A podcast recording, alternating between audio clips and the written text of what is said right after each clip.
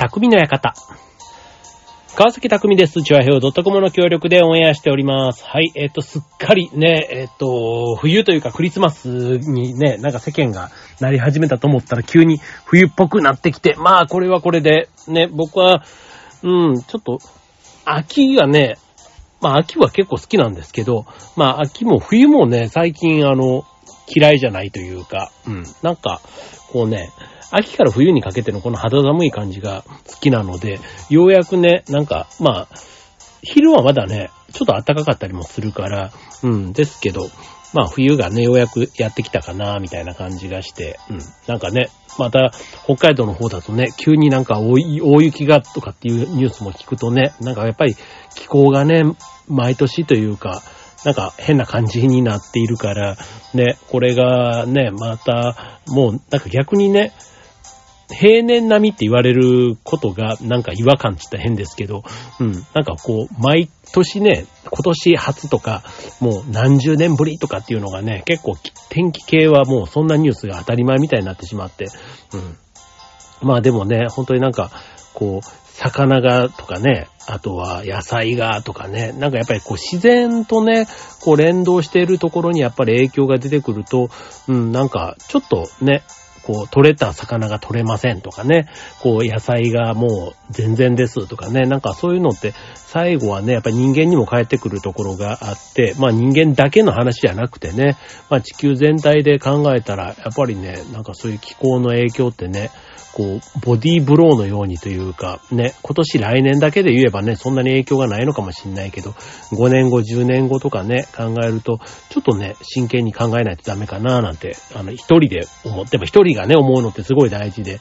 ね、一人が思わなかったらね、あの、始まらないっていうことだと思うので、まあそういう意味ではね、なんか、やっぱりね、こう、今ぐらいの、こう、自分のこの50代っていう年がね、改めてなんか自分の消費のことばっかりじゃなくって、なんかね、将来のためにとかね、なんかそんなことをね、やっぱ考える年代なんだなって、なんか改めて最近思うようになってですね。はい。で、よくね、健康寿命なんていうのもね、75歳までって考えたら、あと残り20年ちょっとじゃんとかって思ったりするとね、なんか今のこの健康がね、永遠に続くわけじゃないって考えたら、なんかね、今の日頃のね、こう生活だとか、ね、運動の習慣とか、ね、食生活、いろいろね、見直さないとダメかななんて思っている、そんな50代ですけども。はい。まあだ、ただね、人生100年時代って言われてること考えたら、まだね、今って折り返しのところっていうふうにも考えることができるじゃないですか。ね、そうするとね、なんか今からね、やれることっていろいろあって、そんなね、50代、ね、えっ、ー、と、50代を、えー、どう、まあ人生をね、思い通りにできたら一番幸せなことだと思うんですけど、まあ、この番組ね、意外と僕と同い年ぐらいの人、うん。まあ40代ぐらいの人も含めて、ね、同い年ぐらいって言っちゃいますけども、まあそういうぐらいの方もね、意外と聞いてくれてるっていうのをね、ちょっと最近あの、耳にしまして。はい。なので、えー、今日のテーマ、人生が思い通りになる50代から始めたい習慣という、ちょっと長いですけどね、そんなテーマでお送りしたいと思います。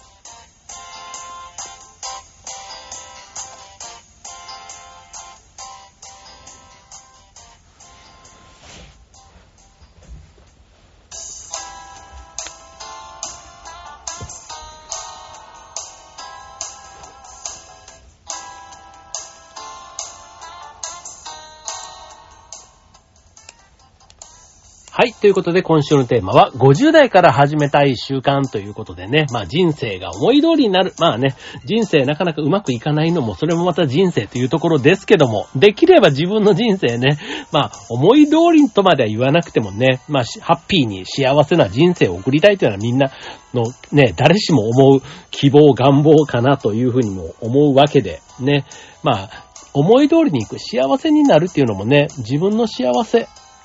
っていうのが、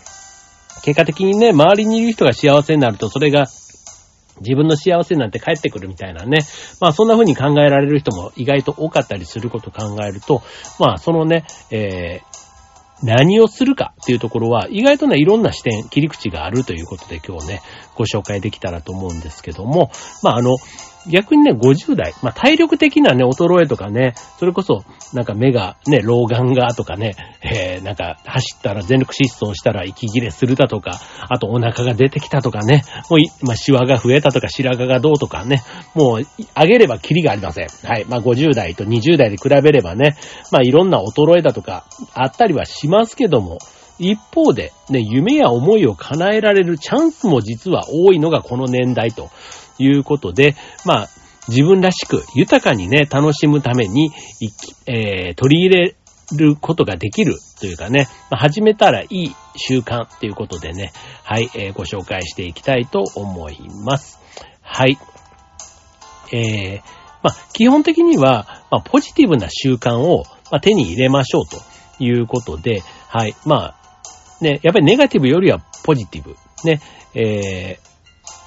自分で、えー、買おうと思っていたものが、例えば誰かがね、プレゼントしてくれたみたいな。なんか、なんかそういうのって偶然っていうふうに思っているかもしれませんけども、実は自分の身の回りに起きる様々な出来事、ね、偶然に思えることは、実は自分自身が無意識のうちに引き寄せているという考え方があるんですね。そう。で、逆を言うと、日々の考えや行動を意識的に変えることで、自分の望んだ方向へと人生を導いていくことができますということで、そんなね、ポジティブな出来事を引き寄せるための習慣というのを今日ご紹介したいと思います。はい。まあ、楽しいことをね、引き寄せるっていうこと、よくね、笑顔が多い人とかね、まあ、そういう人ってね、こう、やっぱりなんか寄ってくる運気というか、ね、だから笑顔の人にはみんな話しかけたくなるから、例えば情報が集まってくるだとか、ね、そういう出かける場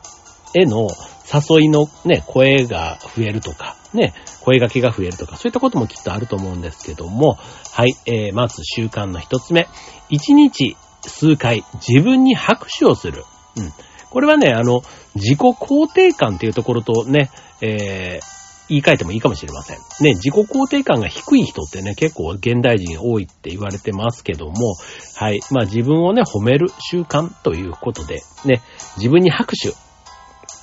まあ何でもいいと思うんですよ。自分って、俺ってすげえ、私ってすごいってね、思えるようなもの。まあ心の中でね、えー、まあ自分でパチパチっていうね、まあ、あの、っていうところを、まあ、控え、控えめというか自分を鼓舞する。ね、自分で自分のモチベーションを上げる。まあそういった、あの、ことです。まあだから拍手っていうのも別にポジティブな言葉をね、自分に対して投げかけてあげて、まあ自分がね、いい気分になるということで、まあそうするとね、もしかしたらこう笑顔とか、ね、笑いとかが、ね、周りにこう伝播して、ね、どんどん嬉しいこと、楽しいことが引き寄せられるようになりますということですね。はい、二つ目。えー、夢や願いを実現するには、夢は夢のある人に話す。うん、これね、すごいわかる。うん、夢や願いを叶えたいと思ったら、男女や年齢を問わず、ね、同じような夢を持った人たちと付き合いましょうと。まあ、類友なんていう言葉がありますけども、ね、あの、例えば、ね、今度こんなことをやってみたいと思っているっていうのを話したら、素敵協力するよとかね、もっとこうややったらうまくいくんじゃないとかね、前向きで明るい言葉を返してくれる人、ね、いると思います。ね、そういった人に話すと、叶いやすいということですね。で、それで、またね、いいねって言ってくれたりすると、ね、自分のワクワクした情熱がさらに盛り上がって、まあ、自信につながって、夢や願いが、ね、現実に向かっていくと。まあ、実現の方向に向かっていくということですね。はい。夢は夢のある人に話す。まあ、要は類友でいいということですね。そう。よくね、類友みたいなのがね、悪い例えでもね、なんかこう使われたりすることがありますけども、はい。まあ、あの、ある程度、こう、いい軌道に乗ってる人って言った方がいいのかなうん。だからね、これ、ちょっとね、あの、周りの友達を、まあ、選びましょうではないですけども、うん。やっぱりね、あの、ネガティブなことを言う人の近くにいるとね、引っ張られるところがあると思います。はい。なので、夢を叶えたければ、同じような志、ね、自分の運気も高めてくれるような、ね、そんな知人、仲間と一緒にいる方が良いということですね。はい、続いて、えー、三つ目。えー、物の見方を変えてみる。うん。例えば、雨の日もご機嫌でいる。ね。雨の日っていうと、一般的にはね、なんか憂鬱とかもう嫌だなとかって思ってしまうと思うんですけども、そこを逆に可愛い傘とかね、おしゃれなレインコートが着られるって思って、ウキウキする気持ちに置き換えると。ね。雨自体は農家の人にとっては恵みであったり、傘屋さんにとっては商売繁盛っていうことで言うと、雨自体が決してね、ネガティブなものではないということなんですね。うん。だから雨が降らなかったら逆に傘屋さんなんか困るし、農家の方も困ってしまうというところ、まあ降りすぎても困るっていうところなんですけども、まあどんなことでもね、少しの工夫や視野を広げて想像を巡らせることで、物の見方が変わって物事をポジティブにね、見ることができます。合わせて自分の気持ちも明るい方向に向けられるというとこですね。はい。続いて、買い物編です。はい。えー、買い物の習慣。値段を見ずに買い物をする。おー、すごいですね。はい、これ。値段を見ずに選んでみましょうと。まあ、心の向くままにというとこですか。うん。まあ、あの、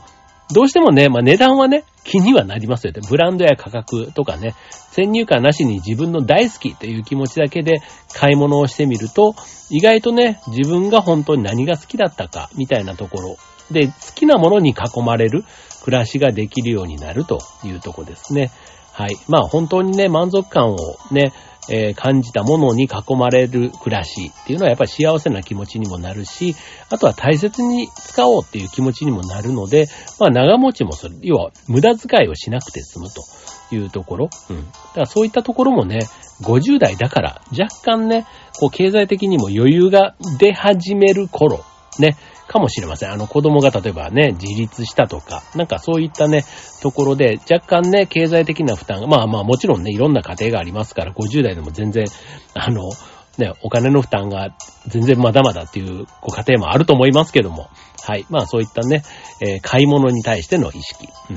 まあこれ、まあその、バッグとかなって、ね、何万円のものとかなっちゃうとね、ちょっと値段を見ちゃうかもしれないけど、例えば食べ物、飲み物ぐらいだったらね、あんまり値段を見ずにっていうところはあるかなって思いますね。僕もお酒とかね、まあ、お酒もまあピンキリですけど、まあ、例えば焼酎とかね、ああいうのだったら別に、ね、高いって言ってもそんな1000円、2000円ぐらいの幅の高いぐらいだったら値段を見ないぞみたいなね、そんなところからやってみるとかね、あとチョコレートとかね、ああいったものもね、まあ、例えばゴディバとかね、まあ、高級チョコレートですけども、まあ、ある程度、ね、じゃあ予算を、まあ、3000円から5000円ぐらいっていう幅でいけば、大体その中には収まってきますから、そうすると、自分の食べたいものをね、食べてみる、買ってみる、なんていうのはね、いいかもしれませんね。はい、続いて、えー、旅、旅行ね、旅行を、の楽しみ方ということで、はい、えー、こちらは習慣として、えー、旅を人任せにしないと。うん。まあ、これまでだったらね、結構あの旅行に行くとき、ね、一緒に行く家族、友人、あと旅行会社のパッケージみたいなのにね、合わせて行っていることが多かったかもしれませんけども、やっぱりね、こう質を高めるっていうことで言うと、自分のやり方、やりたかったことをやって、見たかった場所に行って、食べたかったものを食べると。ね、本来のね、だいたいその10個ぐらいもしね、プランがあったとしても、その1個2個が自分のやつで、あとは誰かに合わせるとかではなくって、そう、自分らしさ、ね、もう、マイプランみたいなところをね、まあ、なるべくね、まあ、あとは、誰かにこう、付き合ってもらうっていうんだったら、その人のね、まあ、希望もある程度叶えないとダメっていうところはあるかもしれませんけども、まあ、なるべくね、自分自身でね、プランを立てた方が、あの、まあ、旅行は楽しめますと。まあ、そういう意味ではね、一番おすすめなのは一人旅になるわけですけども、そう。まあ、ただね、誰かと一緒の場合はね、現地でね、それぞれの目的があるわけで、なんか別行動のね、時間なんていうのもね、あの、設けたりすると、それはそれでね、別々の行動の時間と一緒の行動の時間、それがメリハリになって、お互いにとってね、満足できる旅になるはずというとこですね。はい。続いて、えー、嫌なことがあった時の発散方法ということで、ネガティブな気持ちはその日のうちに消化する。はい。まあ、怒りとか悲しみとかね、まあそういうネガティブな感情。まあこれ別に年代問わずね、あの、ありますよ。ね。ただ、いつまでも抱え、抱え込むのは良くないので、その日のうちに発散しちゃいましょうと。ね。発散の仕方。ね。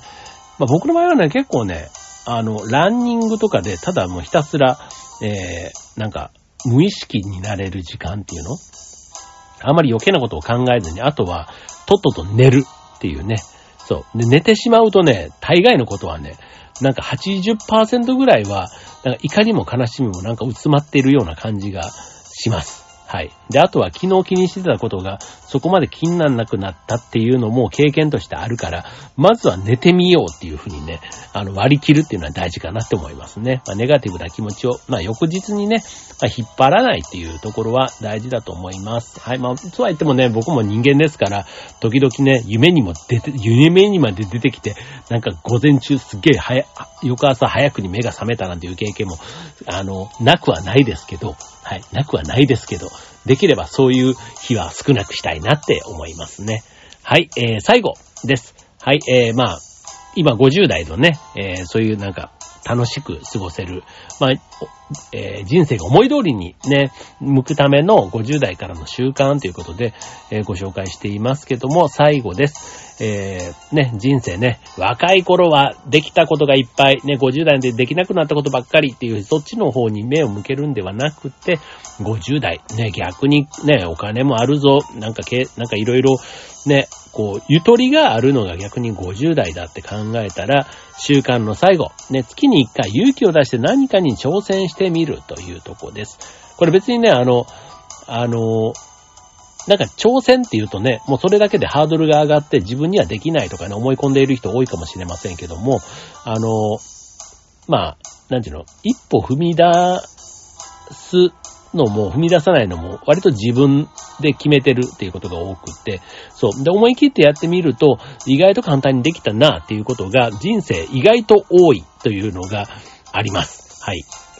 そう。やってみると意外とみたいなところうん。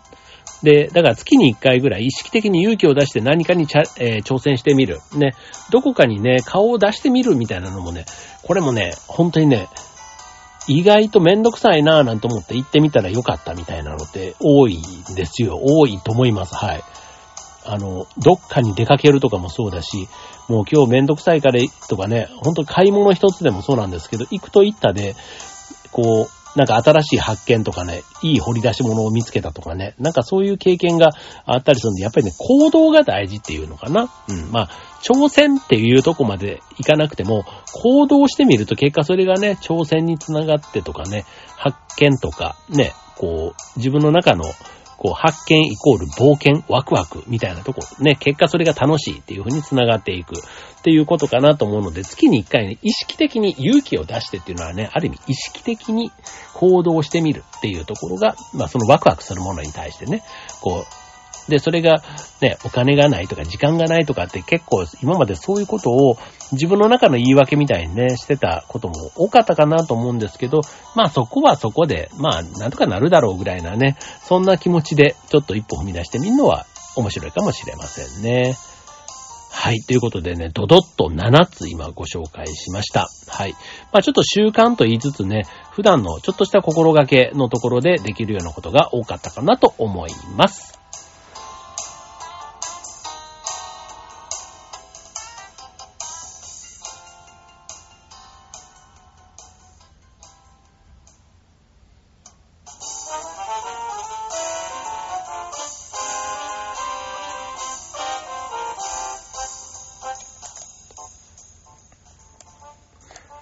はい。ということで、今週の匠の方は、えー、50代から、まあ、始める習慣、ね、人生が思い通りにね、ワクワクするような、そんなね、日が、日々を送れるようにということで、まあ、こんなことやってみたらどう？っていうのをね、えー、ご紹介していきましたが、まあ、どれもね、そんなにこう、ええー、っていうようなもんではないんですけども、どれもね、逆にでも意識的にしないと、なんか気づいたら1週間、1ヶ月、1年ってなっていっちゃうのが、今日ご紹介したようなところかなと思います。もう50代はね、ほんとね、時間経つのがね、あの、20代より30代、30代より40代、40代より50代っていうね、代はね、どんどんあっという間に10年っていうのが過ぎていくって考えていいかなと思うので、そんな50代に入っている僕は改めてね、ちょっと今日話しながらも、自分自身もね、なんかちょっとやっていかないとだし、あの、こんな年だしってね、いうのはね、今言ってるこの年が一番若いんだっていうふうに思うとね、あの、明日以降の方が、もちろん今日が一番若いわけですから、うん、思ったらもうすぐにやるということが、あの、改めて最近思っていることです。ね、幸せは自分で引き寄せるもの、ね、自分の夢はきっと叶う、なんていうことをね、あの、いくつになってもね、思ってる人の方がなんか若々しく楽しそうに見えるっていうのはね、自分じゃなくても周りの人見ててもそんな人実際にいるので、うん。だから、本当ね、こう、自分一人で叶えられるものもあれば、誰かね、家族や仲間とかね、誰かのね、協力があって実現するもの、いろいろあると思います。はい。まあ、ただね、その切り口とかっていうのもね、本当はあの、まあ、可能性をね、自分で狭めてしまうともったいないので、ね、50代、ある意味ね、まだまだ動ける年ですよ。って考えたら、まあ僕は別にね、これあの、同じ50代のね、人がもし聞いてくれてたら、その人たちに向かって、ね、一緒にこうね、やれることがあったらね、なんかそういう、ね、さっきね、同じ夢を持っている人にね、言うと叶うっていう話もありましたので、はい。まあそんなことをね、自分自身も、あの、意識的に行動していけたらなと思います。はい。ということでね、なんか今日はね、ちょっと元気になるというか、なんかこう、ラジオでこう話しながらね、なんか自分自身へのこう、ちょっとメッセージというかね、頑張るぞっていうなんかそんな気持ちにもなりましたけども、ね、このリスナーの皆さんもちょっとでもね、元気になってくれたら嬉しいし、うん、ちょっと気づきにのね、一つ二つにでもなったら嬉しいなと思っております。はい。今月ね、僕ね、あの、11月12月ね、久しぶりになんか忘年会的なものがね、なんか、えらい入っててですね、そう、えらい入っててって別にあの自慢とかじゃなくてね、あの全然あの そう、ね、忙しい自慢をしたいわけではないんですけど、なんかこう、嬉しいっちゃ嬉しいし、あの、もうね、毎日飲みに行くっていうのがね、結構しんどいんですよ。そう。だから、あの、せめてね、1日おき、月水金とかね、週3だったら月水金とか、もうなんかね、それぐらいでどうコントロールしていくかっていうのに今、宿泊しています。はい。なので、あの、なんちゅうの、会社のスケジュールとかでこう予約が入ってくるんですけど、そうするとね、連チャンにならないようにブロックしていくと、旗目から見ると、この人週5日間なんかこう、出歩いてんだみたいな風にちょっと見えてきちゃったりするんですけども、それはね、もう何と言われようが、もうそう、それぞれの回を充実させるためには、そうあんまりギツギツにしすぎないっていうのも、ある意味50代のスケジュールのね、コントロールの仕方なんだろうなって最近思っています。はい。まあでもね、誘ってくれることは、ね、さっきのね、こう、チャンスというかね、えー、人のご縁のね、ああいったところかなと思うので、なるべくね、こう、無駄にしないというかね、大事にね、付き合っていきたいななんて思いますし、ある意味ね、まあ楽しい場なわけですから、そこにね、こう声掛けというか一員としてね、混ぜてもらえてるのは幸せだななんて勝手にそんな風に思いながら、あの、ね、これから1ヶ月半ぐらい年末にかけて元気にね、えー、各回盛り上げていきたいと思っております。はい。ということで、一緒に行く方いたら、これからどうぞよろしくお願いします。はい。ということで、今週の匠の館、ここまで。バイバーイ。